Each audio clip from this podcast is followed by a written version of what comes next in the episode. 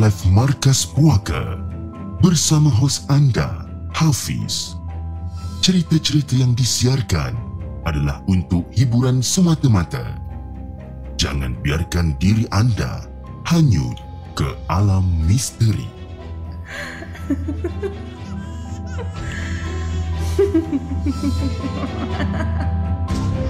Hello guys, Assalamualaikum. Welcome back to the segment. Nama aku Hafiz dan kepada siapa yang masih belum subscribe, aku harap korang boleh tekan butang subscribe dan kepada siapa yang dah subscribe, thank you so much guys for subscribing. Malam ni, Markas Poker Kisah Seram Subscriber bertemankan saya sekali lagi, 28 Disember.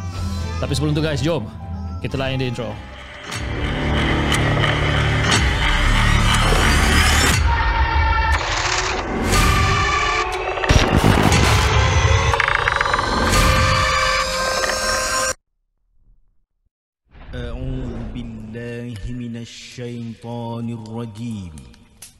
بسم الله الرحمن الرحيم.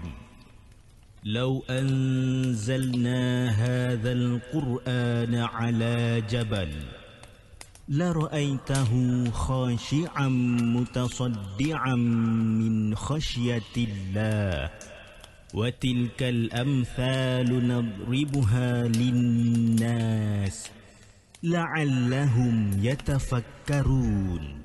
صدق الله العظيم.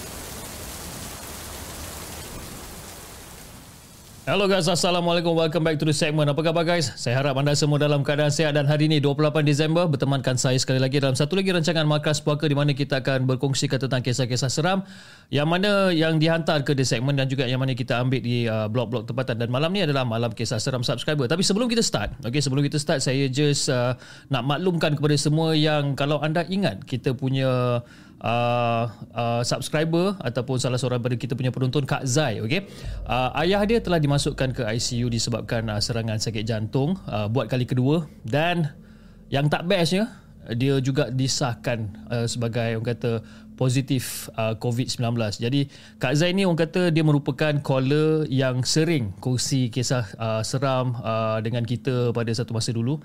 Jadi saya harap kita sama-sama boleh doakan uh, uh, kesembuhan dan juga kekuatan kepada ayah Kak Zai dan orang kata uh, semoga Allah mempermudahkan urusan keluarga beliau insyaAllah. Okey, uh, malam ni uh, kita start lambat sikit pada pukul 11 hari Rabu dan uh, sebelum kita mula saya ingin mengucapkan ribuan terima kasih kepada semua yang dah hadir pada malam ni. Kita ada Arif Haikal, Yong, Abang Burhan, kita ada Nur Hidayah, Pak Sukeding, Nur Homid, Muhammad Amin Miruslan, uh, Jintra Bota, dan kita ada Faizal Ghazal selaku moderator untuk malam ni, Syami Gaming, Kak Aina selaku moderator dan di saluran TikTok kita ada Hazard Build, kita ada Dila Zainal, kita ada Melissa uh, Yurina, Reka Dave, uh, siapa lagi kat situ? Nanas Turu. Ha, kau?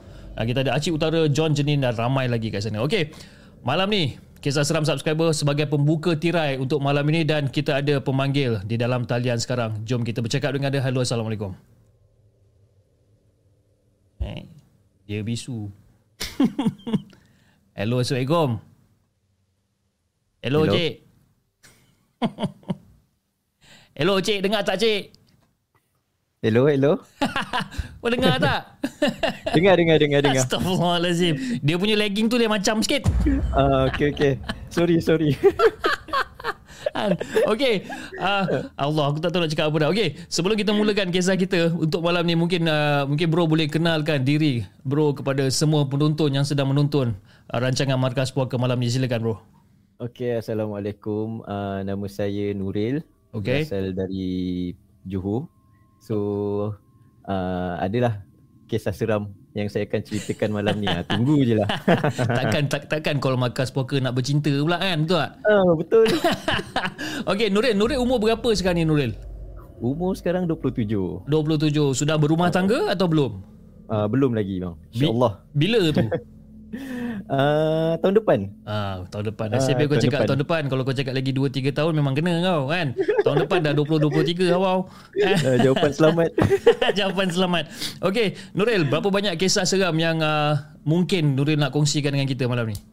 Mungkin boleh kes uh, kongsi dalam dua lah, dua, dua. Dua eh.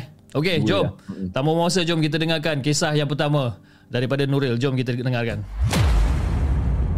Okay baik. So cerita ni bermula sebenarnya sebab uh, macam mana sebelum saya start cerita saya nak bagi tahulah kenapa saya tergerak hati untuk bercerita dekat markas puaka ni sebab Hmm. pertama sekali masa saya adalah uh, minggu lepas kot saya dengar markas puaka ni ada pasal orang yang ada six sense ni kan yang hijab terbuka ni. Yes. And then saya baca dekat komen ada yang rasa macam nak teringin teringin lah nampak benda-benda ni teringin macam nak hijab tu terbuka Hmm, yes, ada ada Dengar- ada. Ada.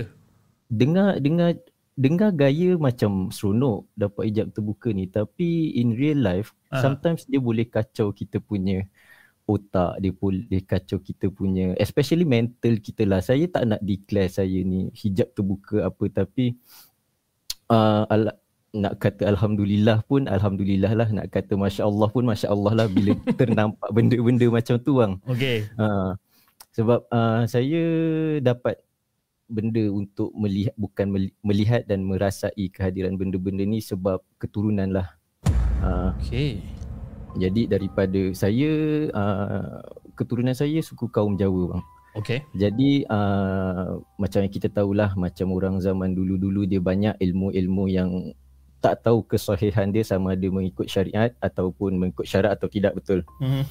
Jadi daripada atuk saya, ah okey syarat dia untuk ilmu turun ilmu macam ada kadam lah, ada kadam dia ni. Okey. Syarat dia adalah setiap orang lelaki pertama yang keluar daripada keturunan tu. Maksudnya atuk saya tu adalah anak pertama dalam keluarga dia Okey. and then jatuh kepada pak cik saya yang mana dia adalah anak kedua. Okey. Anak pertama atuk saya tu adalah perempuan lah maklum saya. Alright. Yang kedua tu pak ngah saya. Ha. Okey, faham. Dan jatuhnya pula susu galuh keturunan untuk mewarisi benda-benda macam tu Mhm. jatuh kepada saya sebab uh, uh, bapa saya adalah anak yang keempat Okey. dan makcik saya yang pertama tak ada anak belum dikurniakan zuriat. Yang kedua anak perempuan semua. Yang ketiga tak kahwin lagi. Dan bapa saya yang keempat saya lah cucu pertama lelaki Okey. daripada keturunan atuk saya. Okey. jadi secara tak langsung susu galuh benda benda-benda yang nak kata saka pun macam saka lah bang. Nak kata macam kadam pun kadam. Jadi uh, benda ni mengganggu memang dari kecil uh, pertama sekali contoh-contoh benda yang biasa lah biasa yang saya nampak kalau contoh uh, masa benda first sekali saya ingat saya dapat tengok benda ni masa tu sebelum arwah nenek saya meninggal. Uh, masa tu rumah kayu bang. Rumah kayu. Lepas tu kan uh, rumah orang lama kan dia punya lantai kan macam jarang-jarang sikit betul? Betul? Okay, dekat situ uh, masa tu nenek saya dekat uh, rumah atas lah. Dia ada rumah atas, ada rumah bawah. Nenek saya dekat rumah atas and dia cakap dengan saya tolong ambilkan air kan. Hmm. And then uh, masa saya pergi dapur tu uh, dekat dekat pin, dekat tingkap dapur, tingkap tingkap tu tingkap jendela tau bang, tingkap Okay. kayu. Okey. Ada orang ketuk, dia cakap uh, Assalamualaikum nak jumpa dengan letaklah nama contoh nama nenek saya adalah Siti kan. Ha. Assalamualaikum nak jumpa dengan uh, Cik Siti kan. Saya cakap lah masuklah kan. Masuk Siti ada kat atas. Uh, saya bawa saya iring, saya iring orang tu bawa naik atas, Hmm. berbual semua tanya ni uh, uh, dia tanyalah dia tanya dengan nenek saya dalam bahasa Jawa apa semua. Hmm. Uh, and then bila saya turun sekejap sebab saya baru teringat yang nenek saya nak air, saya ambilkan, tahu-tahu dah tak ada. Uh, saya tanya bapa saya, tanya pak uh, tadi mana tetamunya kan mana orangnya cakap hmm. bapa saya pun tanya tetamu apa kan Hmm. tadi ada orang tengok nenek saya cakap kan mana ada tak ada orang dari tadi kami dekat sini sebab ikutkan saya iring dua orang tu Ha. Ha. melalui dapur dapur belakang Yes. Dekat situ memang ada bapa dengan pak cik saya tengah isap rokok tapi dia orang tak perasan dia orang tu Oh, so maknanya Ah. ma- ma- maknanya masa masa bro iring tu maknanya Mhm. lalu depan dia orang lah. lalu depan dia orang bang saya Si. saya saya ingat dia orang kenal lah orang tu orang kampung apa kan so dia orang buat tak tahulah Hmm. uh-uh. jadi uh, benda ni memang saya ingat sampai kebesar lah bang itu first time saya nampak benda tu uh, banyak cerita dan salah satunya saya ada satu habit bang kalau Hmm. saya masuk tempat baru Mhm. saya mesti di di diraikan diraikan diraikan di- diraikan macam mana tu? diraikan oleh makhluk-makhluk yang kita tak nampak ni contohnya contohlah kalau saya menginap dekat tempat yang saya tak pernah pergi contohnya saya pergi saya tak pernah pergi ke satu tempat ni and then saya tidur dekat hotel ataupun homestay Okay.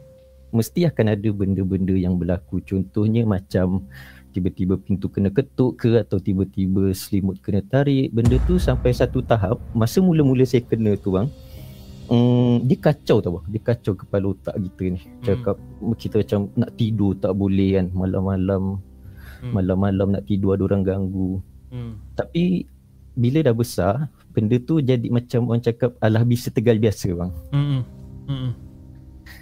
Uh, benda tu sampai satu tahap kita macam bila kita nampak kita pun macam alah tak engkau lah kan Hmm. biar aku tidur macam tu uh, tapi dalam banyak-banyak kes ada satu yang saya ingat ini kira paling antara paling seram lah bagi saya. Masa tu saya diploma. Nak kena sebut bang? Universiti mana? Ha, itu itu terpulang. Kalau nak sebut Okay. sebut. Tak nak sebut sudah.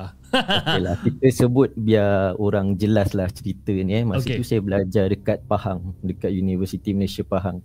Kalau orang orang-orang yang tahu Universiti Malaysia Pahang ni dia ada dua kampus. Satu kampus Gambang satu kampus Pekan. Okay.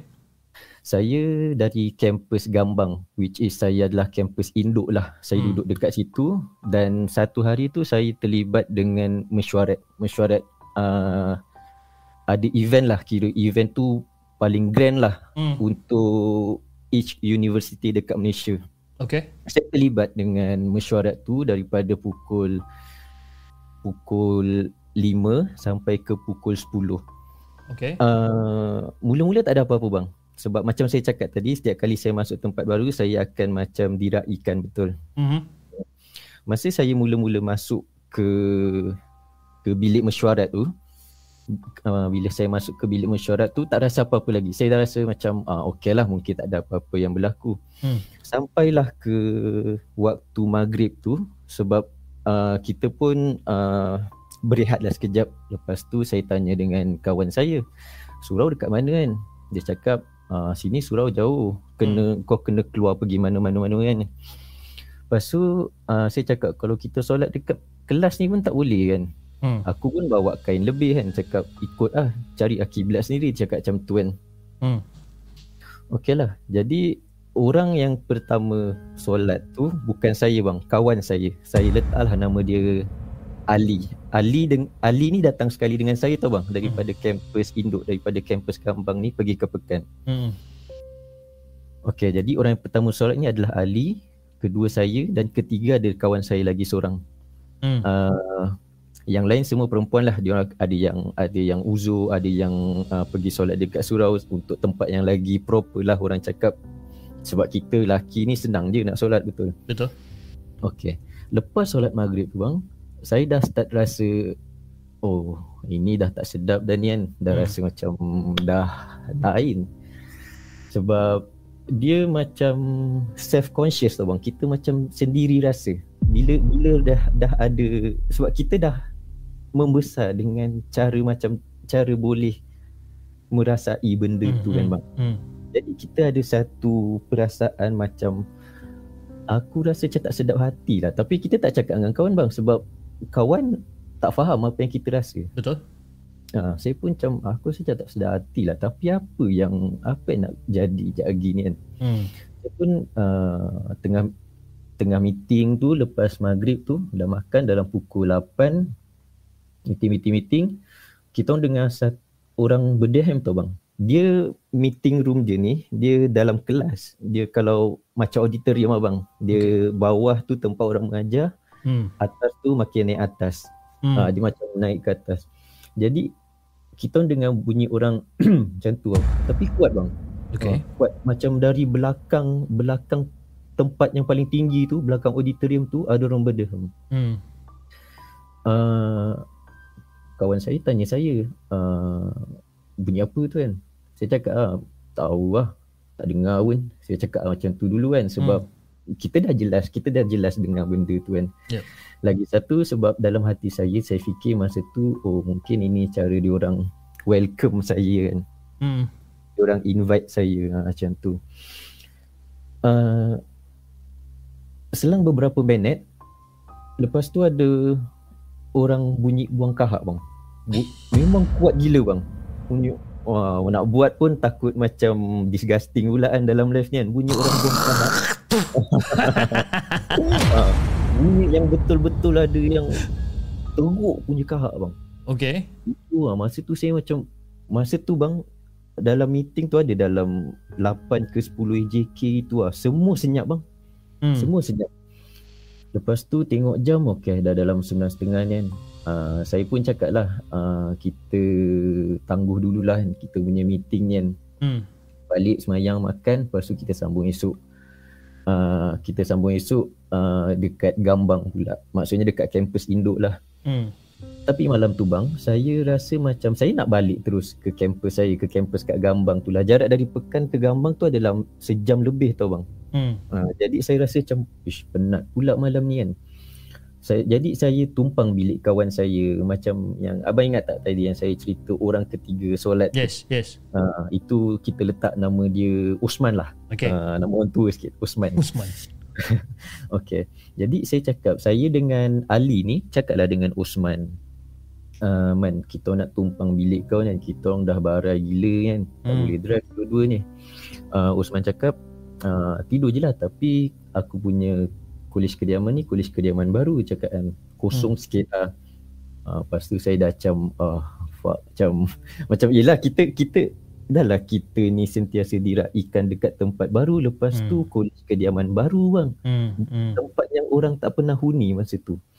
Jadi saya dah oh fuck lah, habis aku hari ni kan. Hmm. Dah mati saya macam tu lah. Lepas tu saya macam ah, tidur je lah, badan pun dah penat. Jadi posisi, jadi dekat dekat bilik Osman tu, ah, ada empat bilik bang, tapi cuma ada dua bilik je yang berpenghuni. Dua lagi tak ada. Hmm. Jadi ah, saya dengan kita orang bertiga tidur dalam satu bilik lah. Saya tidur dekat lantai, ambil dari tilam bilik lain. Uh, Ali dengan Osman ni tidur atas katil. Okay. Ali ni dah tidur dulu tau bang. Jadi saya dengan Osman ni main telefon, isap ukur apa semua kan. Borak-borak. Tiba-tiba bang, Ali ni bangun, dia terus pergi kat tilam saya bang. Tanya. Ha. Ah, kita tanya kau dah kenapa Ali kan? Hmm. Cakap eh aku nampak Acadong tengah ngendap aku lah kan. Cakap ngendap apa pula ke ni kan. Hmm. Si Osman ni lah tanya sebab dia tuan bilik tu kan. Aku tidur sini tak pernah ada apa-apa pun.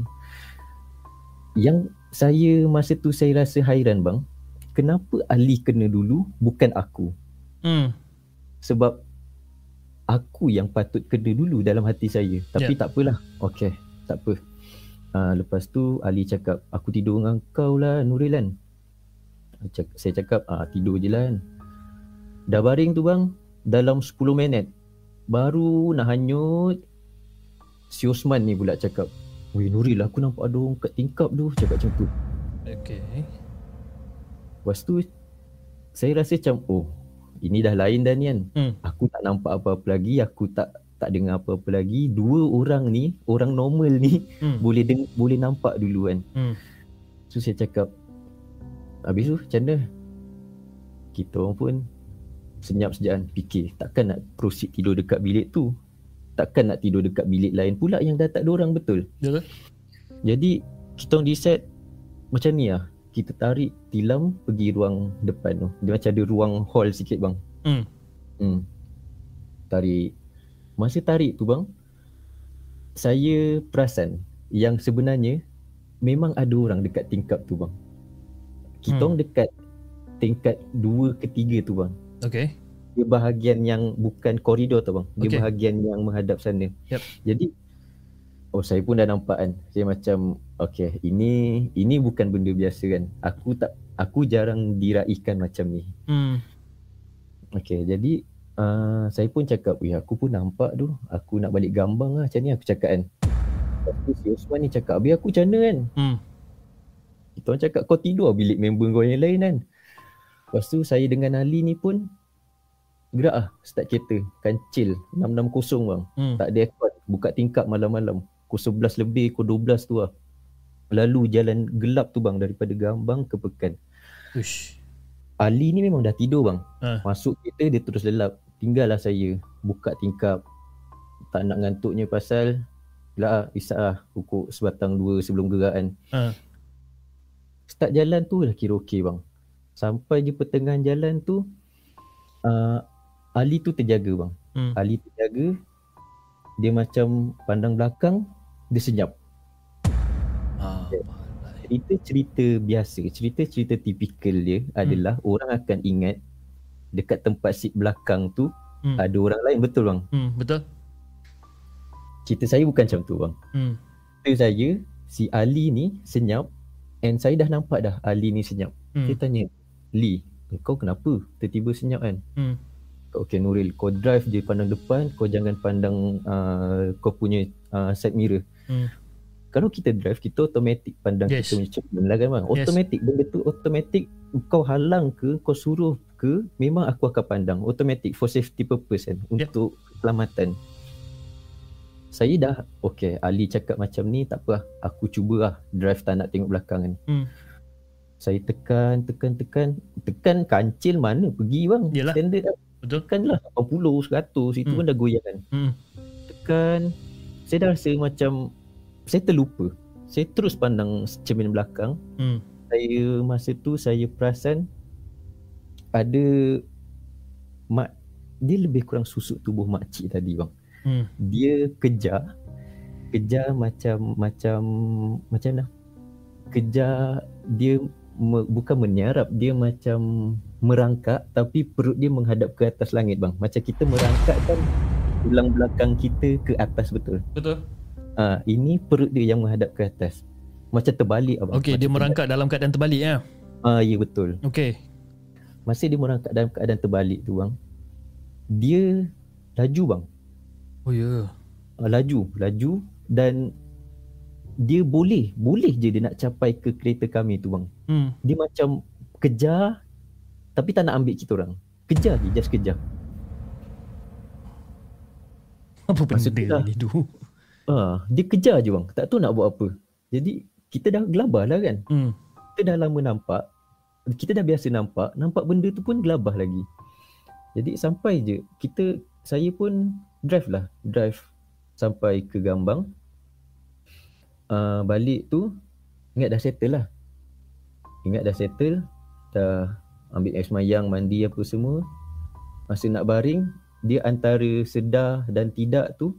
Masa tu saya masa tu saya ter, saya tak tahu saya tidur ke atau tak saya seolah-olah macam makcik tu ada dia cakap uh, ayat dia lebih kurang macam ni bang eh Hmm. dia cakap uh, makcik nak bertuankan kamu boleh tak sebab makcik nampak ada kawan kamu kawan tu yang yang saya cerita mula-mula tu lah Hmm, dari hmm. susu galuh tu lah kan. Hmm. Uh, satu benda yang saya aware masa tu bang saya ingat apa-apa yang kita dapat dalam mimpi ni kita jangan ambil Yep. Masa tu makcik tu dia macam ada hulurkan saya satu sampul. Uh, sampul kain. Uh, ambil lah buat uh, ini buah tangan dari makcik dia cakap macam tu. Hmm. Itu yang saya cakap saya tak tahu sama ada saya sedar atau tak masa tu dan bila saya bangun belakang saya ni bergarit bang. Hmm. Macam bergarit lah. Oh macam orang cakar. Jadi uh, nasihat saya kepada orang yang rasa-rasa nak melihat benda-benda macam tu janganlah sampai tahap rasa nak buka hijab ke apa. Betul Just ada. kalau dah ada rezeki nampak sekali tu cukuplah. Uh, dia mungkin saya tak cukup power in term of saya punya dalaman ke ada part saya yang saya kena perbaiki solat ke apa kan tu Hmm. sebab saya rasa macam saya tak kuat mungkin ada sesetengah orang dah nampak benda ni Hmm. dia okey je ha, macam tu kan Hmm. hmm. hmm, jangan meminta lah orang cakap jangan minta benda bukan-bukan lah Jangan cari, jangan cari penyakit ha, jangan cari penyakit benda tak nampak kan. kau jangan cari nanti dah nampak kau lari ha, macam tu Eh tapi tapi masa yang uh, makcik tu kejar dalam Mhm. keadaan merangkak tapi dalam keadaan terbalik tu kan. Hmm. Rupa makcik ni macam mana sebenarnya dengan pakaian yang macam mana kalau ingat lah. Okay, rupa mak uh, rupa tu dia tak berapa jelas lah bang eh. Dia Okay. macam just uh, rambut kusut, taklah panjang sangat rambut dia kan. Rambut dia just paras bahu, kusut. Ha. Muka dia pun muka dia berkedut-kedut macam nenek kita lah. Ha ah. Uh, dia punya kulit macam dah layut sikit. Ya. Pakaian dia tu bang, uh, pakaian macam orang dulu-dulu bang. Orang zaman-zaman dulu. berkain, uh, oh, berkain batik kemban tu kan. Ah. Uh, macam tu. Uh, Tapi dalam keadaan merangkak dan laju eh. laju bang. Abang bayangkan kalau budak kecil pun bang merangkak laju kejar kita, kita dah seram bang. Ini makcik merangkak terbalik kejar kita bang. Dah dah lah masa tu kau tengah bawa kereta kan. Tengah bawa kereta bang. Kalau saya bawa kereta Audi ke apa tak risau bang. Ini kancil tingkap terbuka bang. Ha, pandang lagi side mirror. Kan? Ha. Patut saya tutup je lah set mirror tu kan. kan. Tu kau kepak kan patah terus buang je side mirror tu. Ha, tu. Lepas tu nanti ada benda lagi seram datang bang. JPJ datang. Itu paling seram bang. tak ada. Okay, so itu cerita Nuril yang pertama eh. Ha, cerita yang pertama. Okay, Nuril, jom kita dengarkan cerita Nuril yang kedua. Let's go. Okay, untuk cerita kedua saya ni berlaku uh, beberapa bulan lepas lah. Okay, Ah, bar- masa eh, baru ni. Okay, ha, sekarang ni saya dekat Melaka. Okay. Uh, saya baru pindah rumah. Hmm. Uh, sebelum ni rumah saya dekat area Aikro. Saya pindah dekat area Bukit Beruang lah. Okay. okay. Saya pindah dalam bulan 9 hari tu. Okay. Uh, jadi bila saya masuk, saya duduk seorang bang dalam rumah ni. Sekarang ni Ah, pun tengah seorang kan ni. Uh, uh, rumah tiga bilik, saya seorang. Uh, uh. Kau tengah rumah Eh. seorang-seorang, tengah cerita tu eh, terbaik. preparation kahwin bang. tak ada. Okay. Uh, jadi masa saya masuk mula-mula masuk rumah ni, Okay. saya macam uh, macam biasalah kita saya macam apa yang macam contoh apa yang dipesan oleh arwah atuk saya kalau kita nak masuk rumah kosong ni bang. Ya. Ini kita boleh amalkan lah kalau uh, saya salah abang betulkan lah Uh-huh. kita boleh bagi salam macam biasa assalamualaikum dengan lagi satu assalamualaikum wa ala ibadillah solihin Uh-huh. itu sebab kita ada ada yalah ada makhluk yang Islam Ya. ada makhluk yang kafir betul Betul? Jadi kita akan uh, memberi salam dalam kedua-dua cara lah orang cakap itu apa yang diajar saya diajar macam tu lah Okay. Uh, jadi bila masuk rumah tu uh, bagi salam uh, macam biasalah first saya buat saya pergi tengok dapur dulu sama ada dapur bersih ke kotor. Yang kedua saya pergi ke bilik air. Itu habit lah habit masuk hotel ke homestay saya akan buat macam tu. Hmm. Okay, lepas tu saya dah letak barang, saya duduk sekejap. Baring uh, bukan baring lah, just menyandar fikir nak buat apa kan sebab rumah kosong, nak pergi nak cat ke ataupun nak nak pasang kapet ke apa macam tu kan. Hmm. Jadi saya macam tengah fikir lah orang tengah termenung mah macam fikir masalah negara padahal fikir nak buat apa je Hmm. kita macam fikir apa kita nak buat lepas ni kan masa saya tengah macam termenung sekejap tu memang ada saya dengar orang jawab Waalaikumsalam. Lama tau bang. Lama daripada saya check toilet Ah. pergi ke uh, saya cek dapur pergi cek toilet saya saya duduk kat bilik tu menyandar saya dengar halus suara tu bang. Suara lelaki saya Hmm. dengar Waalaikumsalam cakap macam tu. Okeylah saya dengar saya macam okeylah dalam hati ni tak apalah kalau kau kat sini jangan kacau aku lah tu je lah dalam hati lah bang Mm-mm. tak nak sebut secara uh, lafaz lah Yep. hmm, kita pun uh, cakap dalam hati je tak apalah kalau kau kat sini jangan kacau lah tu je lah aku nak hidup kat sini kan Hmm. Okay, jadi uh, first kali lepas dah dengar benda tu, uh, saya rasa macam ada benda yang aku tak buat ni kan. Apa dia? Ada Hmm. benda yang aku tak buat. Saya fikir, fikir, fikir. Terlupa bang, memang terlupa betul. Uh, saya pun macam tak apalah. Minum air sekejap kan. Makan apa semua. Uh, rumah tu fully furnished tau bang. Oh, jadi okay. semua, semua perabot dah ada. okay.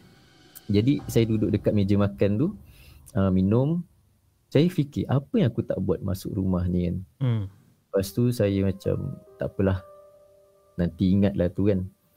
Lepas tu saya pergi masa saya nak buang sampah dekat dapur tu ada saya ingat bang saya makan kuih macam contohlah contoh bang eh kuih kari puff 3 Hmm. biji saya gigit separuh Hmm. satu tu. Yang satu tu bang bukan gigitan saya faham tak? Apa benda ni? Ah, itu ini paling real lah bang. Uh, masa tu saya macam takkan ada. Macam kita dah nampak tau bang sebab kita tahu macam mana. Yelah kita kita tahu kita makan macam mana kan. Hmm. Saya macam takkan sampai tahap macam ni kan. Saya fikir fikir fikir tak apalah aku pergi ambil semayang. Rupanya bang saya lupa nak cuci kaki. Masa Hmm. ambil air sembayang tu baru saya teringat kan. Masa Hmm. ambil wuduk tu. Okeylah semayang sekejap. Lepas sembayang tu bang, saya rasa macam berat berat gila badan saya bang. Hmm. Rasa macam bahu ni macam ada orang tarik bang, sakit gila. Hmm. Macam nak tidur tapi takut terlepas maghrib pula kan. Hmm. Saya pun macam tak apa lelap lah sekejap kan. Lelap dalam pukul 6.30, 6.45 tu. Lelap. Ngam-ngam masa tu 10 minit sebelum isyak bang. Hmm. Macam ada orang gegarkan katil saya bang. Ui, itu time macam terkejut abang kan. Hmm. Kita tidur orang kejut macam tu kan. Yep. Kita macam saya pun dah tak selesa lah kan bang. Kita Ya. macam dah kacau lah kan. Macam saya pun dalam hati macam takkanlah sampai tahap macam ni kau nak mengalu-alukan aku kan. Hmm. Sikit-sikit dah lah Hmm. ha, dalam hati kita. Hmm. Saya pun macam apalah mungkin sampai tahap ni je kan. Hmm. Lepas mandi, semayang. Ini yang paling saya rasa macam tak boleh terima lah kau buat macam ni kan. Sikit-sikit dah lah dalam uh, masa tu saya tengah tengok TV bang. Okay. Tengah tengok TV. Saya ingat bang, ada satu bekas, bekas macam bekas Maggi tu yang saya tak pakai langsung bang. Belum pakai lagi, baru beli. Okay. Bila saya bila saya pergi ke dapur, saya Ha. tengok bekas tu dah macam ada bekas bekas bubur bang. Abang tahu macam bubur bubur kacang, Ha. bubur kacang tu, bubur kacang hitam tu kalau kita biarkan lama dia macam melekit lepas tu dia macam keras-keras. Ah, tahu? Ha, dia bekas macam tu bang. Ish. Ha. Dia macam tak sedar hati lah apa yang aku buat salah ni kan dalam rumah ni kan. Ha. Ha. Kita macam tak boleh lah kan, tak boleh macam ni. Aku baru masuk baru satu hari Ha. Takkan dah macam ni kan. Kita tak takut masa tu bang. Kita macam kita macam dah lah sikit-sikit lah kan. Hmm. Lepas tu saya macam decide lah. Saya tanya dengan jiran saya masa tu dah berkenalan apa semua. Saya tanya uh, tahu tak uh, imam-imam ke orang-orang yang tahu bersihkan rumah ke apa kan cakap uh, boleh je pergi nanti uh, dia tunjuklah rumah tu kat mana kan. Hmm. Untuk cakap memang rumah ni Rumah ni memang dah lama tak ada orang duduk dik. Engkau je lah orang yang berani duduk sini. Sebab satu sebab sewa murah bang. Uh, Servis apartment 700 setengah mana nak dapat kan? Tu yang saya macam hmm, Hmm. Tak fikir panjang. Fully furnished pak. Fully furnished pula. Ah. Dalam kepala ni fikir murah je bang. Tak fikir yang seram. Ya Fikir tu. murah je kan? Ya tu.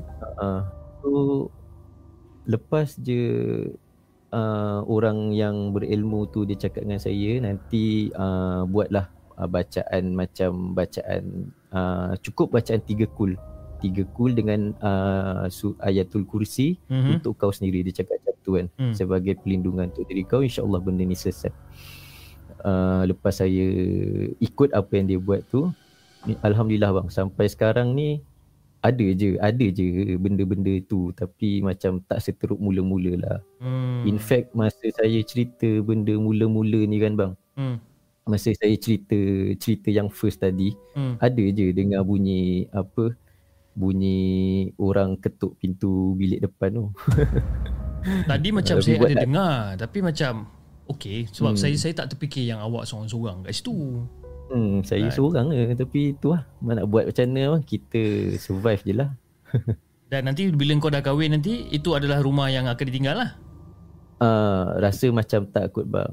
uh, uh, rasanya macam tak. Biar saya kena seorang jangan kena dekat anak bini lah. Lagi satu Kan. benda yang saya risau tu lah bang.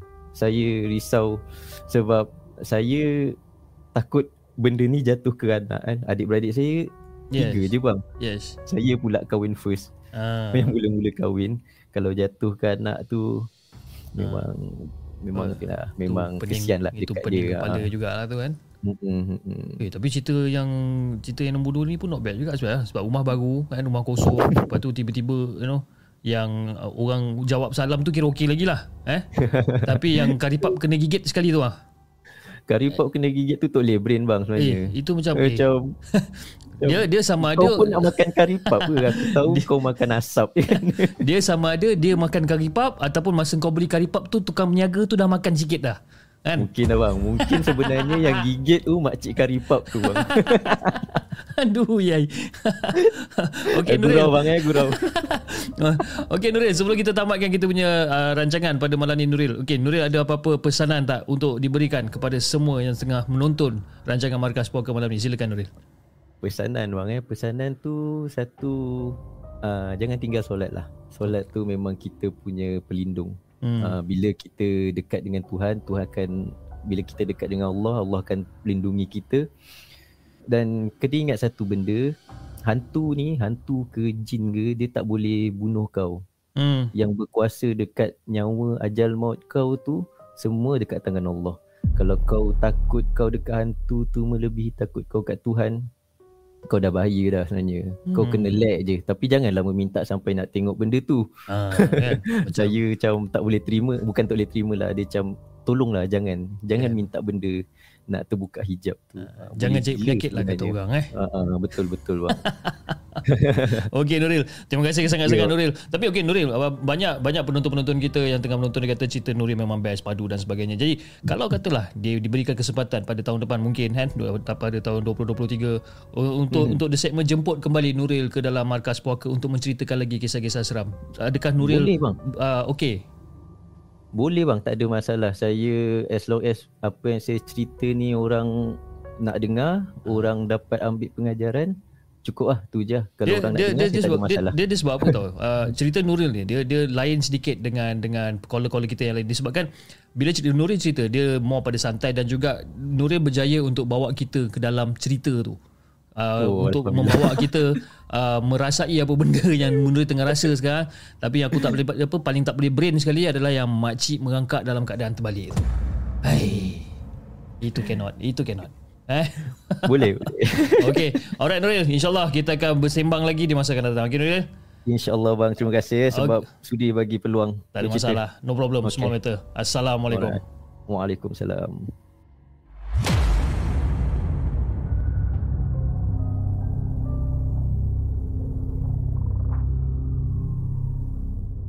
Jangan ke mana-mana. Kami akan kembali selepas ini dengan lebih banyak kisah seram.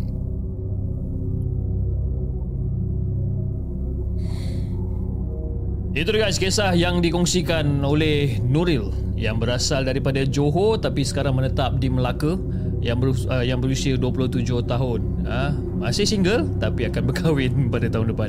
Kan? Cerita dia boleh tahan seram juga eh. Bagi saya cerita dia yang seram tu yang nenek yang mengangkat dalam keadaan terbalik itu yang pertama. Lepas tu yang kedua yang seram dia makan kari pap dan tiba-tiba kari pap dia dah tinggal sebelah apa yang yang sebiji lagi kari pap tu dah kena gigit kan. Uh, itu cannot go. Okay, saya rasa itu saja untuk malam ni guys eh. Mesti marah kan? Cerita tak sampai 40 minit Tak sampai sejam Tiba-tiba nak, tiba nak tamatkan rancangan pula. Come on. Come on Ni cheap lah eh. Paling-paling tidak kita sejam lah kan? At least eh. Okay Jom kita dengarkan kisah kita yang seterusnya. Kisah yang dihantarkan oleh Izara. Jom kita dengarkan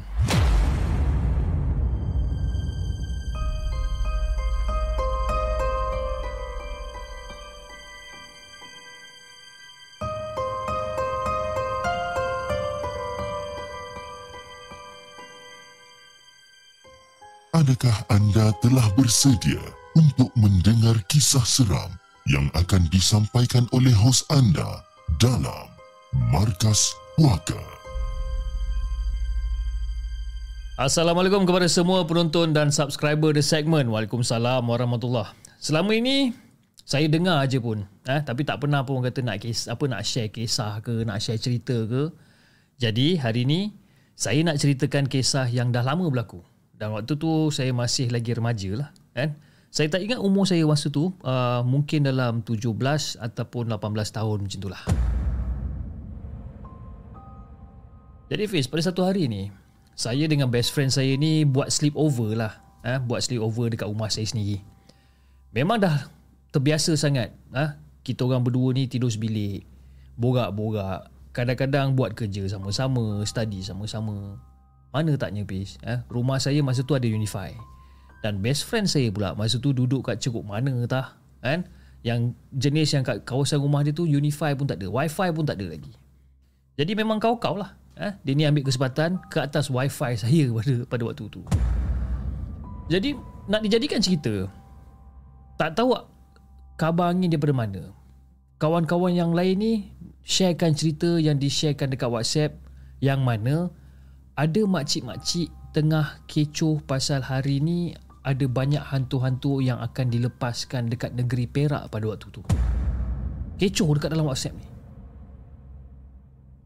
Dan dekat dalam WhatsApp tu juga, dia orang ada cakap lah, eh, dinasihatkan supaya semua orang jangan keluar rumah. Ataupun kena tutup pintu sekiranya ada bunyi ketukan pintu dan sebagainya, jangan buka. Pintu kena tutup, jangan keluar rumah dan sebagainya. Jadi pada malam tu Fiz Memang kecoh lah ha?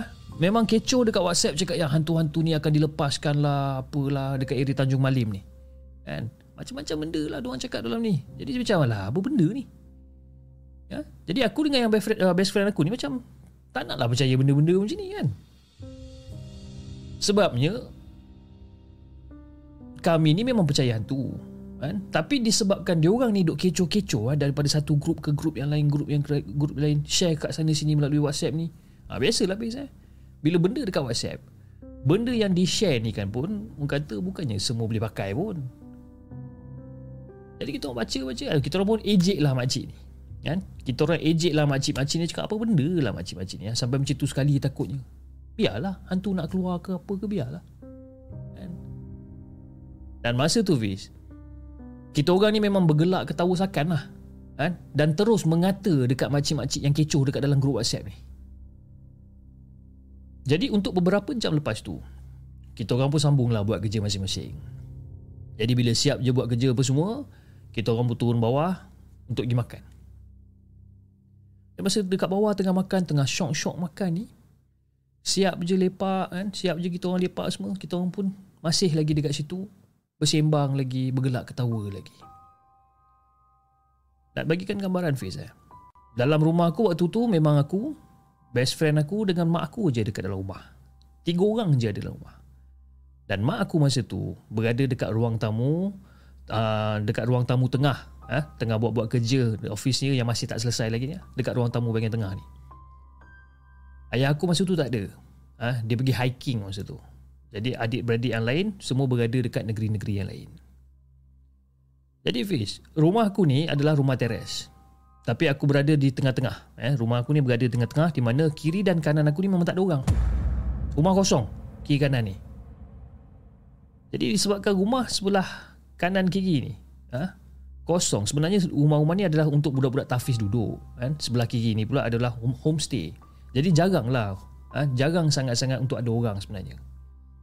Dan budak-budak tafiz ni pun ataupun rumah budak tafiz ni pun memang jarang sangat ha, untuk ada orang kecuali kalau ada orang cuti. Jadi macam okey lah.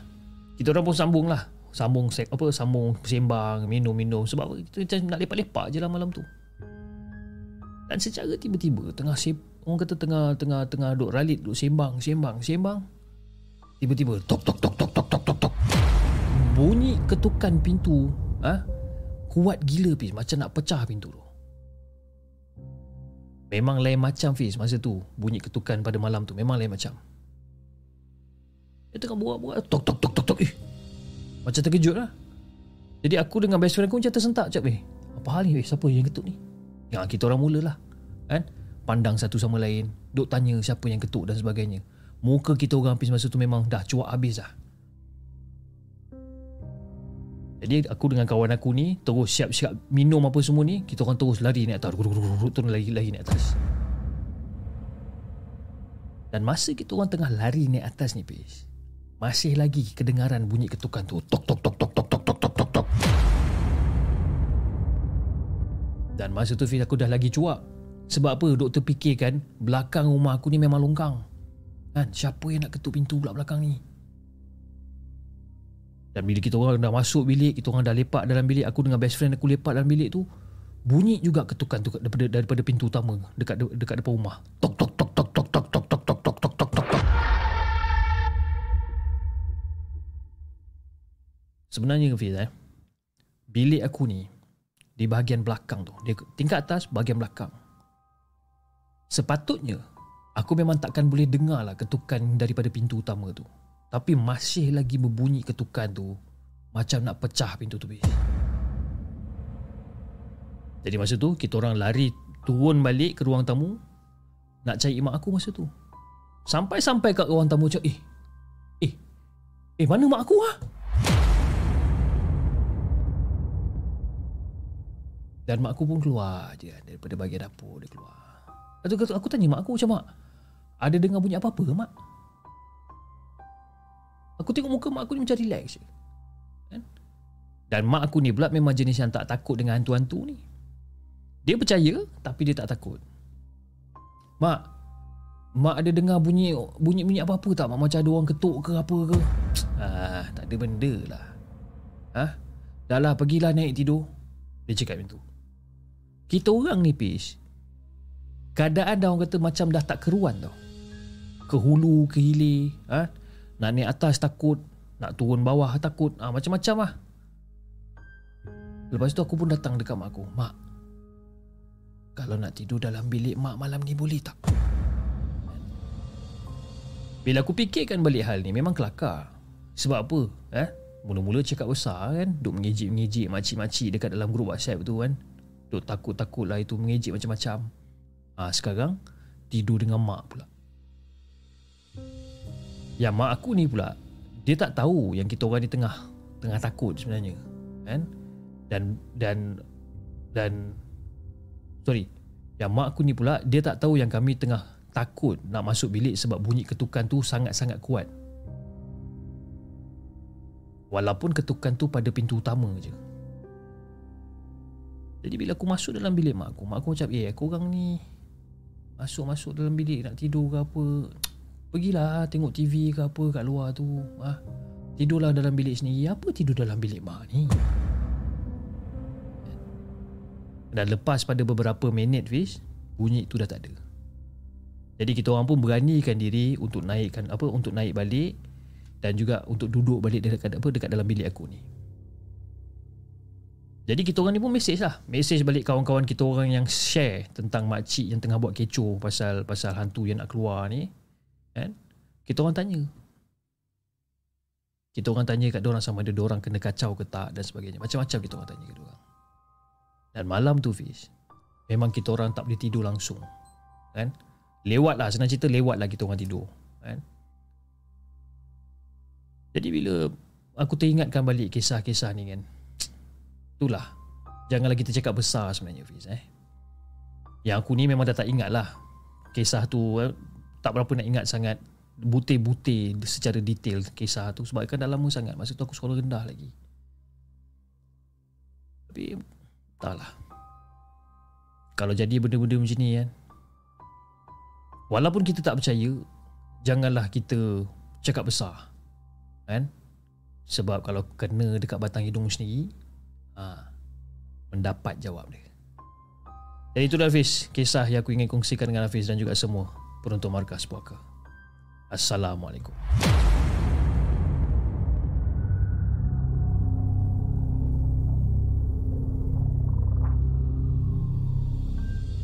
Jangan ke mana-mana. Kami akan kembali selepas ini dengan lebih banyak kisah seram.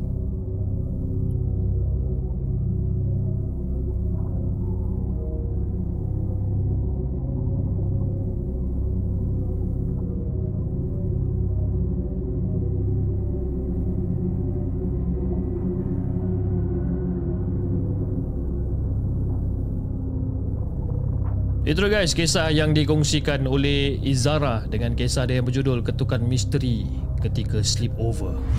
Ah, kan siapa pernah kena eh, saya rasa pernah jadi kecoh sekejap eh dekat dekat kita punya negara ni.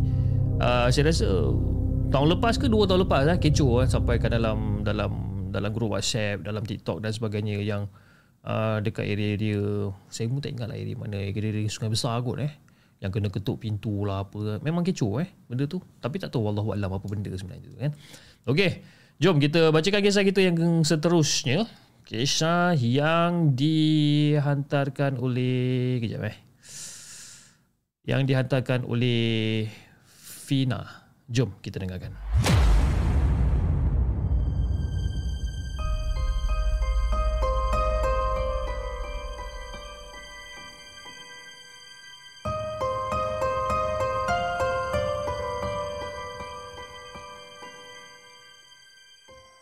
Adakah anda telah bersedia untuk mendengar kisah seram yang akan disampaikan oleh hos anda dalam Markas Puaka? Assalamualaikum Hafiz Waalaikumsalam warahmatullahi Saya Fina berasal dari Kota Tinggi Johor Saya ada dua story nak dikongsikan kepada semua para pendengar di segmen Dan cerita saya ni straightforward je lah sebenarnya eh. Jadi Fiz pada satu hari ni Saya telah dirasuk tanpa disedari. Jadi bila suami buka plug zikir ni Saya mula rasa panas kan? Dan akhirnya saya akan duduk saya akan mengerang kuat gila saya mengerang.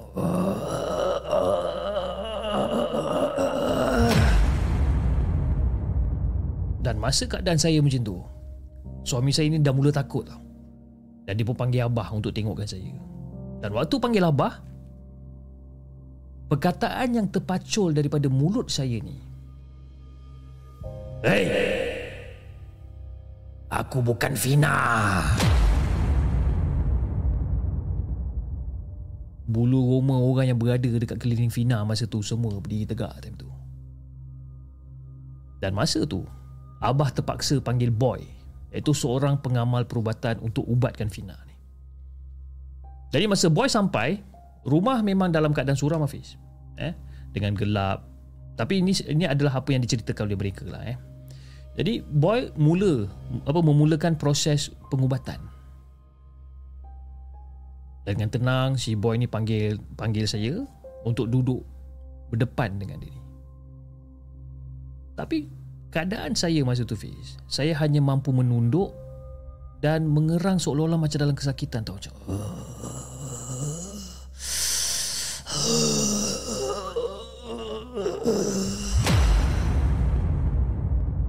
Jadi bila dah duduk dekat depan boy ni sambil boy duk baca surah rukiah ni berulang kali, dia tekan ibu jari kaki Fina yang diletakkan ladi hitam masa tu.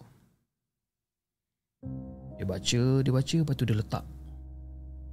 Dia letak ladi hitam sambil-sambil tu dia tekan sekali. Ah, sakit, sakit. Ah, aku tak tahan sakit. Jadi Fil, lepas boy hempas pulas eh. Dengan Fina masa tu akhirnya benda yang rasuk dalam badan Fina ni keluar dengan serta-merta. Dan si boy ni, dia cuba untuk kejutkan Fina yang pingsan ha? dengan sambil menyapu air yang dibaca dengan ayat rukyah ni. Dan waktu tu, waktu tu badan Fina memang lemah sangat. Umpama seolah-olah macam benda tu sedut segala tenaga yang Fina ada ni. Memang lemah. Lapar pun ada, kan?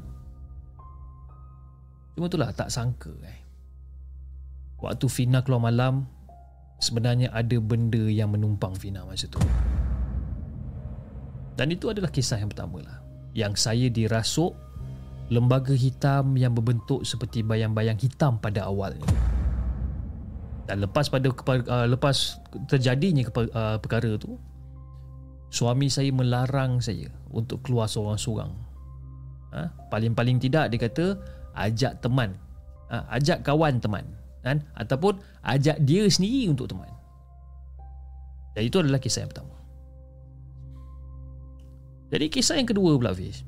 Terjadinya ketika saya datang bulan. Badan masa tu tak bersih Fiz. Jadi memang jadi kebiasaan perut akan orang kata mulalah sengugut sakit ni kan? Dan tandas pula nak dijadikan cerita terletaknya di luar rumah.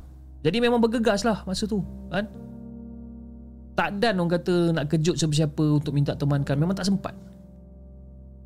Jadi Fiz masa dalam tengah keadaan perut tengah sakit dan sebagainya ni sebab tu dalam perjalanan keluar daripada rumah nak ke tandas ni saya ada perasan tau saya ada perasan ada seekor ayam hutan betina yang tengah bertenggek dekat depan pintu tandas. Kan? tapi ayam tu tak berbunyi Fiz kan? tapi seolah-olah dia tengah memerhatikan saya dengan mata dia yang tajam pandang ke arah saya masa tu.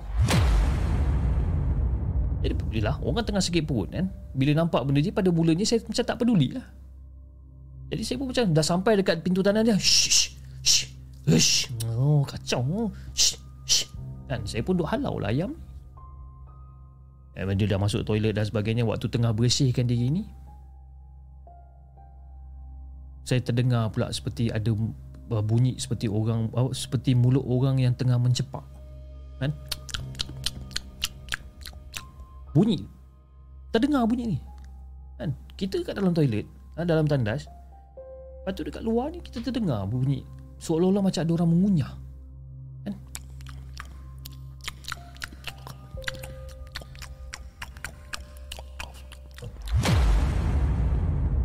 jadi Pismah saya dekat dalam tandas tu bila dengar bunyi ni macam mengemang jugalah kan? Cepat-cepat masa tu Pis saya keluar tandas. Keluar tanah langsung tak tutup pintu suis lampu apa semua semua tak tutup kan? Takut punya pasal ni berlari daripada pintu dapur tu kan? Eh berlari terus ke pintu dapur tempat saya keluar tadi. Saya terus berlari berlari.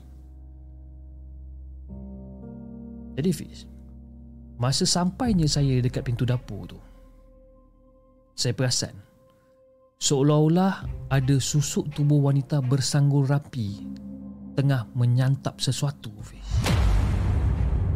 Nak bagikan gambaran yang lebih jelas kepada Hafiz dan juga kepada semua penonton di segmen. Susuk tubuh wanita yang bersanggul rapi ni yang tengah makan sesuatu ni keadaan dia dalam keadaan yang mencangkung. Saya nampak dia dekat depan tandas tu.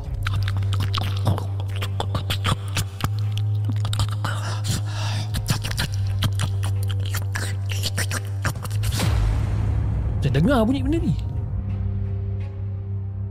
Dan jarak saya dengan benda tu Daripada pintu dapur dan juga tandas tu Lebih kurang dalam What 40 kaki?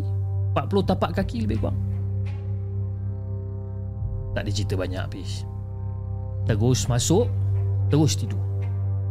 Dan keesokan pagi itu Fina ada cerita besar benda ni dekat mak. Kan apa dia Fina? Mak semalam Masa orang pergi tandas mak kan? Terdengar macam ada orang kunyah-kunyah makanan. Macam melahap sesuatu lah mak. Kan? Tapi cara dia melahap tu kan mak macam geluju lah Lain macam mak. Mula-mula masa Fina nak pergi tandas Fina dah nampak macam ada ayam kat situ. Tapi bila Fina masuk dalam tandas Fina dah halau lah ayam tu Tapi bila sebelum keluar tandas tu Terdengar macam ada orang macam tengah makan kat luar tu mak. Apa benda lah mak? Tak ada benda lah Mak. Cakap lah mak apa benda? Sebab apa lepas Fina keluar daripada tandas tu Fina duduk dekat dapur. Fina nampak ada satu perempuan ni mak Dalam keadaan yang mencangkung Makan Seolah-olah macam tengah menjamah mak masa tu.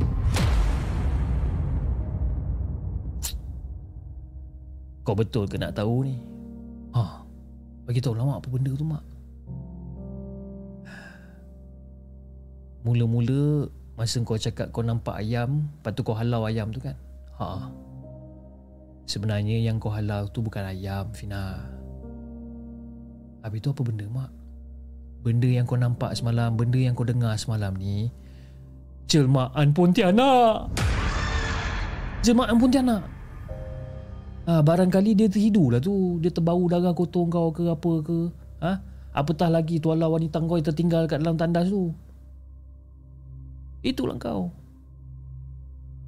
Jadi Fiz, lepas kisah kedua ni yang berlaku, Fiza, uh, Fina langsung ha?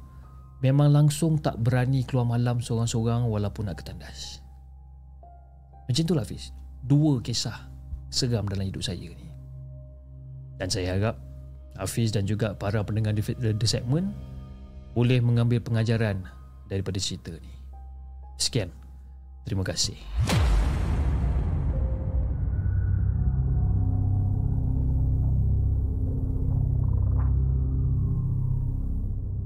Jangan ke mana-mana.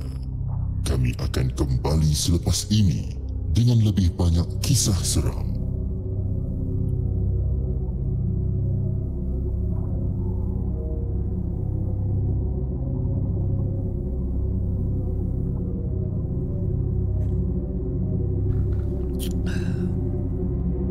Okey guys, itu dia kisah yang dikongsikan oleh Fina dengan kisahnya berjudul Bayangan Hitam dan dan itu bukan ayam ayam bermacam ayam. Main-main kau pasal ayam kejap lagi keluar ayam kan baru padan muka. Okay anyway sebelum kita bacakan kisah kita yang terakhir kita ada satu lagi. Uh, saya rasa sempat lagi gue eh, untuk kita uh, dendangkan lagi satu kisah yang terakhir. Tapi kisah yang terakhir ni dia agak panjang sikit je eh. bagi saya kira muka surat dia dulu 1 2 3 4 5 6 7 tujuh muka surat jahanam kan tujuh muka surat insyaallah kita tak akan tersesat dan harap-harap saya tak akan tersesat lah dalam cerita ni. Dan ini kita ambil daripada salah satu blog tempatan. Okey tapi sebelum kita bacakan kisah kita yang terakhir pada malam ini saya ingin mengucapkan ribuan terima kasih kepada anda semua yang masih lagi setia menonton rancangan puaka uh, rancangan puaka rancangan markas puaka pada malam ini dan juga yang mana telah menyumbang melalui super sticker dan super chat pada malam ini antaranya daripada Adam Adam Adam Adam Anwar. Terima kasih Adam di atas uh, sumbangan super stiker anda dan juga di uh, uh, si tukang cerita iaitu Acap si tukang cerita telah menjadi uh, hantu Jepun member selama 8 bulan. Dia kata jom lepak minum. lepak minum. Kan? Tadi sebenarnya saya ada cerita. Uh, kan dia dah keluarkan satu bag baru kan. Tote, tote bag tu lah. Okay. Lepas tu saya cakap lah, aku nak ni, aku nak cap, aku nak kan. Uh, so kau nak postage ke, nak jumpa COD kan. Baik kita jumpa boleh, kita lepak-lepak minum. Aku tak tahu lah cik. Aku mungkin minggu depan busy. Aku post je lah cik kan? Eh, Tak sudi lah tu. Itu je Kan Terima kasih juga kepada semua yang telah menyumbang melalui uh, TikTok gift antaranya daripada Reka Dave, Melissa, Acik Utara, Dila Zainal, Princess Peti. Oh, kau Princess Peti kau jangan main-main dengan dia. Princess Peti pun ada kita daripada uh, Sweet Asnona, daripada Zulkarnain, Adib Aizat, uh, daripada Melissa, daripada Kero Series. Alhamdulillah Kero Series pun ada daripada Zen, daripada uh, Nur Wandi, daripada Hani uh, siapa lagi? Kejap saya tengok lagi. Daripada Raymond Raymond Legan dan daripada Princess daripada Lia John Jenin daripada Azim Rosli. Terima kasih guys di atas segala sumbangan super eh sumbangan TikTok gift daripada anda semua. Okey jom kita bacakan kisah kita yang terakhir pada malam ini. Oh, kalau kalau anda perasan malam ni saya punya setup hari ni kita punya crawler bar ni semua pun dah lain. Saya dah tukar dia punya format saja tukar tukar tukar angin kan? Agak-agak macam dah tak cantik lagi kita tukarlah balik eh. Okey jom kita bacakan kisah kita yang terakhir pada malam ini. Kisah yang kita petik daripada blog tempatan yang kisahnya yang ditulis oleh Damerung. Jom kita dengarkan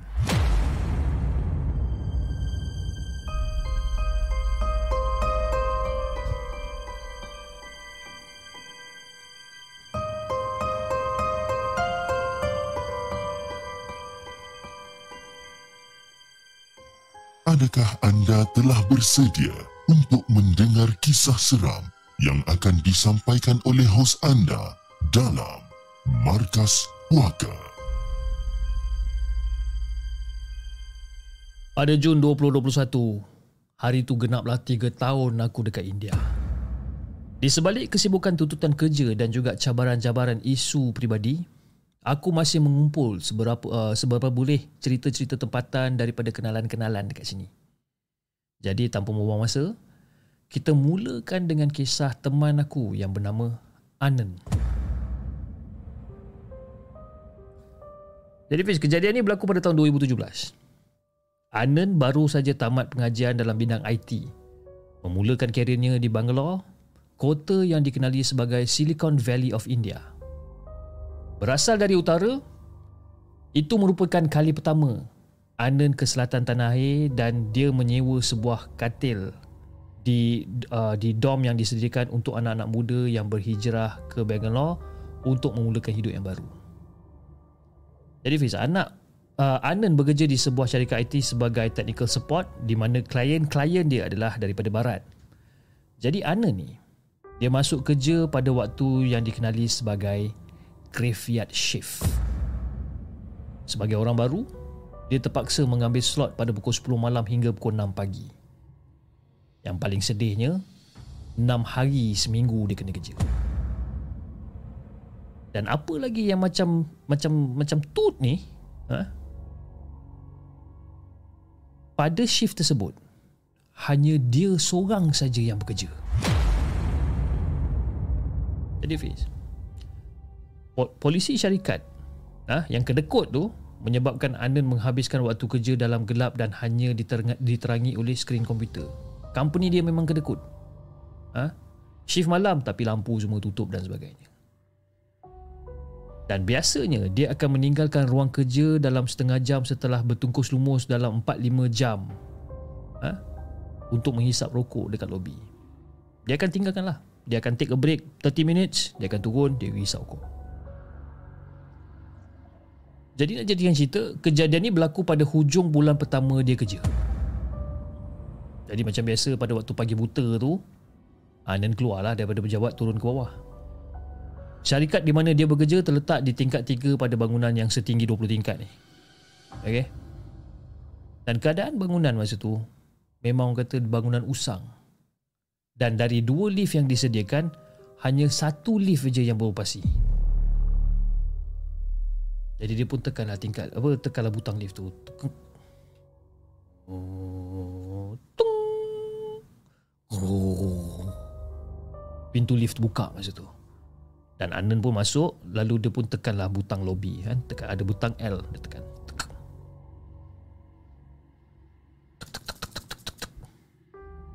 Si Anand ni duk tekan berkali-kali ni. Ha? Lampu L tu tak menyala dia tekan. Tuk, tuk, tuk. Tiba-tiba pintu lift.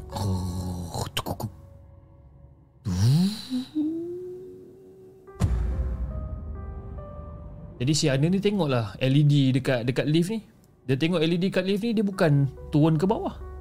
Lift ni naik ke atas. Dan bila lift tu sampai dekat tingkat tujuh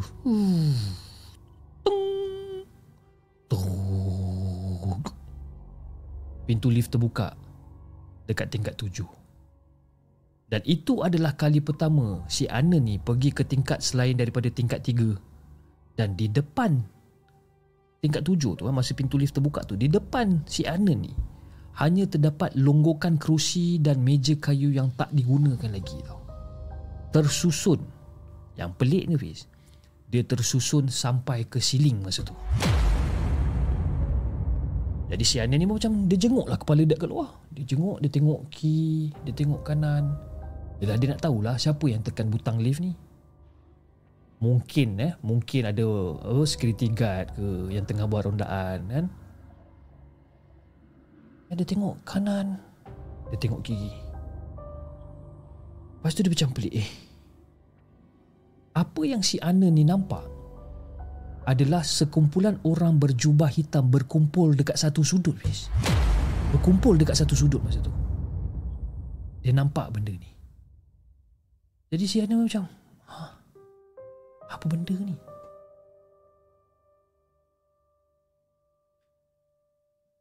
Tapi Fiz, dia, dia bukanlah satu benda yang mengejutkan kerana adalah normal wanita Muslim di India berjubah hitam dan berputah tapi melihat mereka pada waktu malam memang sangat jarang bis. Apatah lagi pagi-pagi buta macam tu. Jadi si Anan tengok tu. Uh, are you guys going down? Si Anan tanya dalam bahasa Inggeris kan. Are you guys going down? Ya takkan dia bahasa, takkan dia cakap bahasa Melayu pula. Eh. Are you guys going down? Dan sekumpulan orang berjubah hitam tu menoleh ke arah Hanin masa tu. Tapi cara dia merenung dekat Anan masa tu dengan mata dia yang terbeliak. Dia merenung dekat Anan.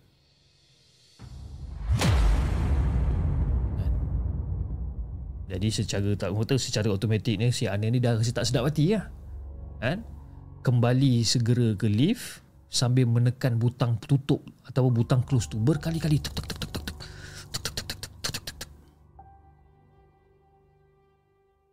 Dan masa tu pintu dah hampir tertutup tu. Pintu tu buka balik. Sekali lagi dia tekan lagi button. Dan setiap kali dia tekan butang close tu, pintu dah hampir rapat nak tutup ni. Baru nak tutup dia buka balik. Menandakan ada orang dari luar memang sengaja tekan butang lift tu. Jadi dah 3 4 kali ni si Anan buat macam ni. Memberanikan diri, Anan sekali lagi menjenguk keluar. Dan bila dia jenguk keluar ni, dia mendapati salah seorang berdiri rapat pada butang lift dekat dinding dengan jari dia menekan menekan butang atas dan bawah. Ada orang merapatkan badan dekat dinding, duk tekan butang atas bawah, dia tekan tekan tekan tekan. Jadi Ana pandang apa hal ini kan Dan dan keadaan orang yang tengah tekan butang ni Dia hanya mengadap je butang lift tu sambil dia tekan Tekan tuk, tuk, tuk, tuk, tuk, tuk, tuk. Jadi bila si Anin uh, si Anin macam nak tegur Orang tu dia macam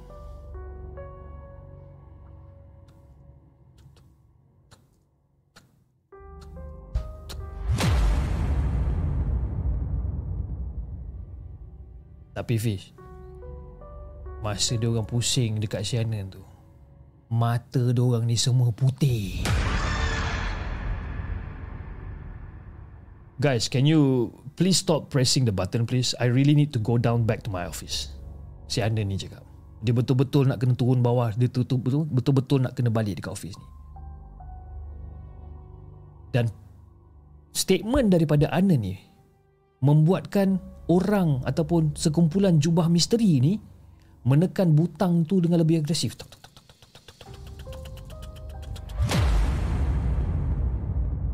Dan mata dia tu seolah-olah macam nak menelan si Ana ni. Oh, macam tu. Dan dalam masa yang sama, si Ana ni terdengar ketawa-ketawa kecil dari kumpulan jubah hitam tu.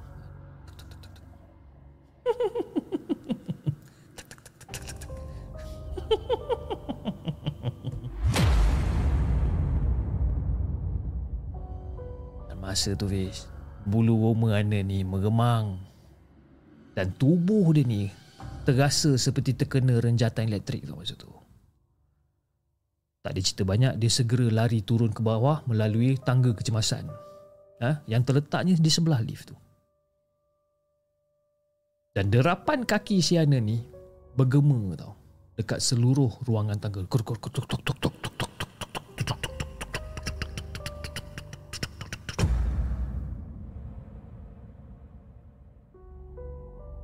Tapi sebenarnya apa yang membuatkan Anan hampir terkencing? Ha? Hampir terkencing ketakutan apabila gema tapak kaki dia ni berselang-seli dengan ketawa yang mengilai.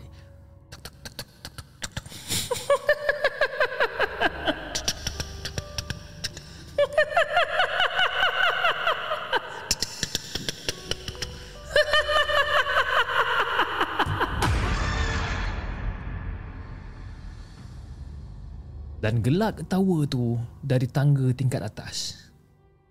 Dari sepatutnya terus ke tempat pengawal keselamatan kat lobi, Anan terus masuk ke pejabat dan kuncikan diri dia dekat dalam bilik ataupun dekat dalam pejabat dalam kegelapan. Dan skrin komputer dimatikan supaya tak ada orang tahu yang anda ni tengah bersembunyi.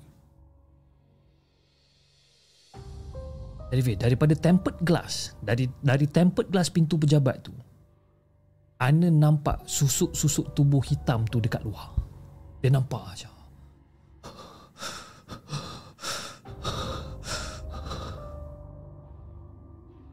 Dan si Ana ni memang pastilah. Dia memang pasti itu adalah kumpulan jubah hitam yang daripada tingkat tujuh tadi.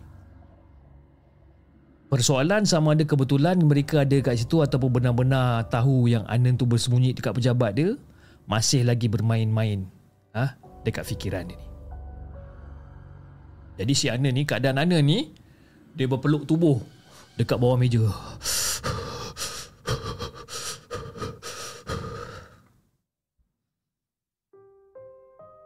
Jadi bila difikirkan semula, kelakar pun ada juga sebab selama ni si Ana ni tak pernah terfikir pun tentang kewujudan hantu ni. Lagi-lagi kalau terjumpa dengan hantu. Jadi adalah sedikit teruja berdepan dengan situasi yang macam tu. Jadi teringat akan sesuatu. Eh? Dia teringatkan sesuatu, Ana mengeluarkan handphone lalu dia, dia, dia hubungi ataupun dia telefon dia punya supervisor iaitu Rajesh. Dia cakap lah dengan Rajesh ni. Jadi si Rajesh ni ada memberitahu supaya tidak teragak-agak menghubungi dia sekiranya terdapat apa jua masalah semasa semasa tengah buat shift malam ni. Kan? Dan peringatannya tu adalah serius dan bukan sekadar formality seorang senior kepada junior. Bukan. Jadi tak sampai lima deringan panggilan Anan diangkat masa tu. Kruk, kruk. Ha, ini saya translate balik eh, dalam bahasa Melayu saya translate eh. Dia angkat. Uh, hello. Hello Anan. Ya. Yeah. Anan you semua semua okey ke? Ah Rajesh. Aku tak tahu nak cakap macam mana lah sebenarnya Rajesh. Jadi belum sempat Anan cuba untuk menceritakan ataupun untuk bagi penjelasan yang dia sendiri tak tahu macam mana nak ceritakan Si Rajis terus potong kata-kata si Anan ni. Eh Anan, macam mana you boleh pergi dekat dekat apa dekat tingkat tujuh ha? How can you be there at seventh floor? Jadi si Anan ni menceritakan lah macam mana lift bangunan tu buat hal sehingga kan dia terpaksa menyuruk bawah meja ni. Anan, benda-benda tu masih ada lagi dekat luar ke? Jadi si Ana ni duduk panjangkanlah leher dia, dia tengok. Dan apa yang dia dapati dekat bahagian luar adalah kaca ataupun pintu tempered glass tu penuh dengan dekapan tapak tangan bis. Penuh dengan dekapan tapak tangan masa tu. Si Ana ni macam dah cuak gila macam aduh.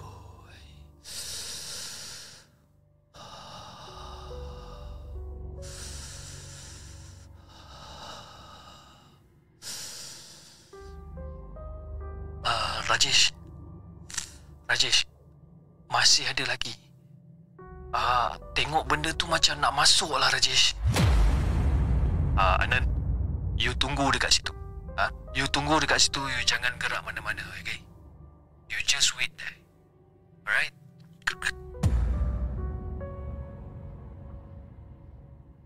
Si Rajesh sempat pesan dekat Anand jangan pergi mana-mana kata.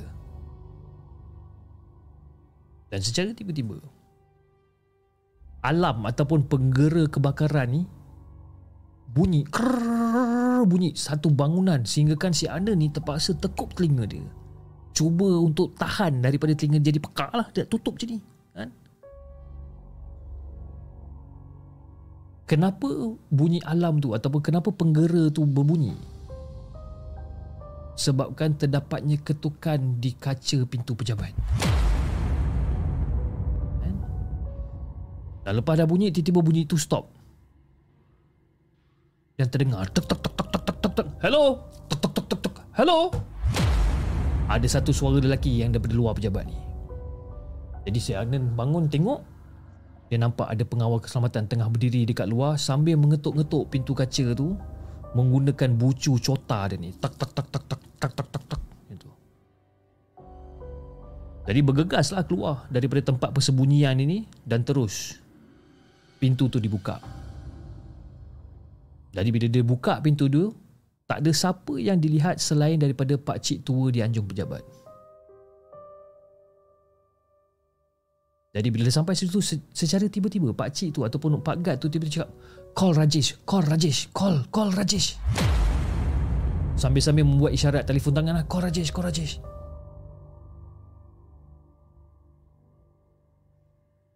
Dan si Adan ni pun telefon si Rajesh. Uh, hello, bos.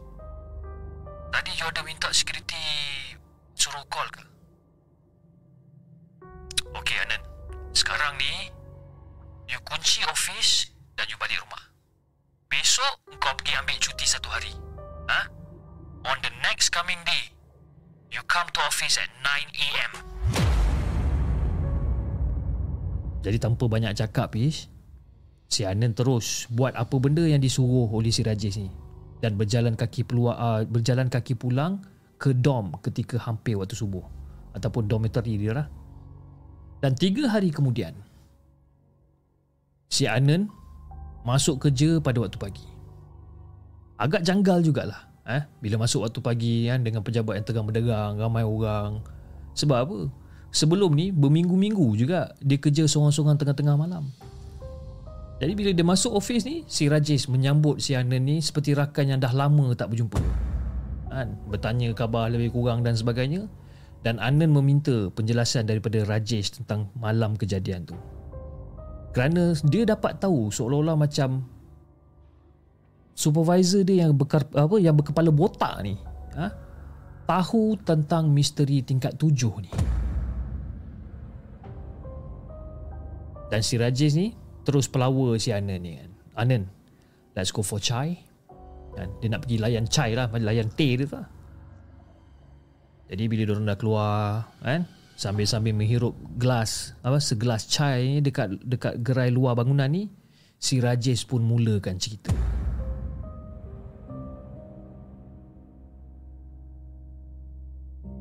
Jadi sebenarnya lebih kurang 10 tahun yang lalu, tingkat tujuh tu merupakan pejabat syarikat milik seorang saudagar India Muslim.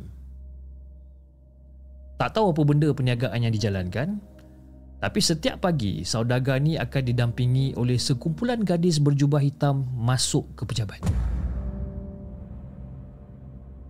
Dan selepas kejadian serangan teroris di Hotel Taj Mahal Mumbai, mereka yang bekerja ataupun menyewa dekat bangunan tu mula memandang serong kepada saudagar tersebut. Adalah beberapa penyewa ataupun pemilik unit bangunan mula menyatakan kerisauan terhadap syarikat di tingkat tujuh. Mengesyaki bahawa mungkin ada kegiatan aktiviti teroris dan sebagainya. Yalah sebabkan dia orang Muslim kan. Jadi terdapatlah, terdapat usaha-usaha untuk menghalau syarikat tingkat tujuh tu keluar daripada bangunan sehinggakan polis menyerbu pejabat. Jadi pada satu hari ini, Di tengah kesibukan pagi orang nak masuk kerja ni, saudagar Muslim pemilik syarikat dekat tingkat tujuh tu berdiri dekat tengah-tengah lobi sambil memaki hamun semua orang. Dan dia mendakwa kejahilan mereka menyebabkan dia disabotaj hinggakan penyagaan dia terjejas. Jadi dia mengakhiri sesi ketidakpuasan hati itu dengan menyatakan bahawa seluruh tingkat tujuh telah disumpah dan melaknat sesiapa saja yang cuba untuk masuk dan menyewa ataupun memiliki ruang bekas pejabat dia tu. Dia cakap benda ni. Dan saudagar Muslim tu dikabarkan meninggal dunia tak lama selepas tu. Nak dijadikan cerita, sebuah bank tempatan eh, sebuah bank tempatan cuba juga untuk memulakan operasi dekat tempat uh, dekat tingkat tujuh. Tapi belum sempat pejabat tu dibuka, kerja-kerja renovation semua terbengkalai. Dan kebanyakannya pekerja yang buat renovation tu dikatakan diganggu sekumpulan makhluk berjubah hitam ni. Dan makhluk berjubah hitam ni dia persis pendamping-pendamping Allah uh, almarhum saudagar muslim tu. Sama PL dia ni. Sama gaya dia ni. Dan kumpulan jubah hitam tu juga mengganggu pekerja-pekerja sehingga ada yang dirasuk dan dan juga ada yang mati terjatuh dari tingkat tujuh ketika mereka sedang memasang ha, memasang kaca tingkap. Jadi sejak daripada tu bangunan tu sering bertukar pengurusan kerana nilai hartanah semakin merosot dan uh, penyelenggaraan mula terabai. Jadi syarikat-syarikat IT yang sebelum tu memenuhi unit-unit dekat bangunan tu, dia orang semua ni pindah satu persatu ke bangunan baru yang lebih moden. Jadi tinggallah tinggallah syarikat Ana yang bekerja sebagai satu-satunya perusahaan IT. Itu pun kerana pemilik terkenal dengan sifat bakhilnya ni. Jadi kalau dulu ramai orang kerja graveyard shift tapi disebabkan kes-kes gangguan kumpulan berjubah hitam ni menyebabkan ramai yang berhenti sebabkan diorang dah tak tahan kerja kat situ. Ha, jadi staff baru macam mana ni lah yang akan jadi mangsa. Kena kerja shift malam seorang-seorang kat situ. Dan pengawal keselamatan ataupun security guard tak payah cerita lah. Setiap kali diorang buat rondaan ke tingkat tujuh, ha, mesti kena kacau sehinggalah pengurusan bangunan uh, sehinggalah uh, sehingga pengurusan bangunan terpaksa mengupah askar Gurkha uh, askar Gurkha pencen yang mahal gaji ini untuk menangani masalah kadar tinggi pengawal keselamatan berhenti kerja. Dan anda ni masih lagi diarahkan kerja graveyard shift dan berhenti dua bulan kemudian. Bukan kerana gangguan yang terjadi hampir setiap-tiap malam. Gangguan dia tu si Anan ni dah lali. Cumanya gaji dia yang tak setimpal sebenarnya. Overtime pun tak ada. Jadi itulah kisah yang aku nak kongsikan dengan semua. Assalamualaikum.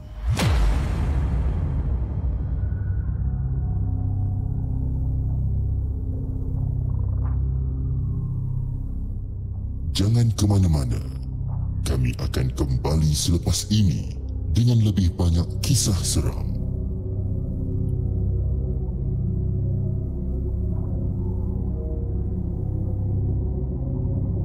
Itu dia guys, kisah yang terakhir yang dikongsikan ataupun yang kita ambil daripada blog tempatan dari penulis yang bernama Damarung dengan kisah dia yang berjudul Kumpulan Jubah Hitam.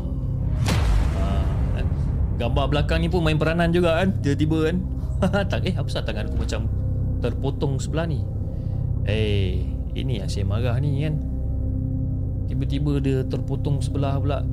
Okey, tengok. Ah, tak ada potong dah. Okey. Okey. Anyway, terima kasih kepada Kakak Becok di atas sumbangan super uh, super sticker daripada anda. Dua kali sumbangan daripada Kakak Becok dan juga daripada Raskalo. Eh, Raskalo dah lama tak nampak awak lah. Mana awak pergi eh? Tua dan Teja, apa sudah jadi? Dah lama tak singgah ke markas poker. Mungkin anda busy. Saya husnuzon saja. Okey guys, insyaAllah kita akan berjumpa pada hari esok. Okey, uh, berjumpa pada hari esok dengan lebih banyak kisah seram yang kita nak ketengahkan. Uh, InsyaAllah dan uh, again saya ingin mengucapkan ribuan terima kasih kepada anda yang sedang yang telah uh, telah orang kata memberi sumbangan daripada daripada saluran YouTube dan juga saluran TikTok. Terima kasih sangat-sangat guys. Dan insyaAllah guys, ya terima kasih kepada anda yang masih lagi menonton yang uh, terus menerus support perjalanan The Segment daripada dulu sehingga kini dan saya saya sangat-sangat bertuah lah, sangat-sangat bersyukur dengan adanya orang kata supporters-supporters dan juga followers seperti anda semua. Terima kasih banyak-banyak guys. Okay guys, saya rasa itu saja untuk malam ni kepada anda di saluran TikTok. Jangan lupa tap-tap love dan follow Markas Puaka dan anda di saluran YouTube. Jangan lupa like, share dan subscribe channel The Segment dan insyaAllah kita akan jumpa lagi di next coming episode. Assalamualaikum.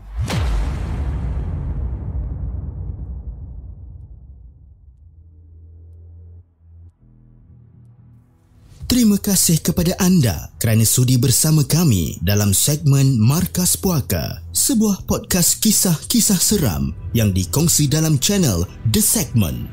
Sehingga kita berjumpa lagi.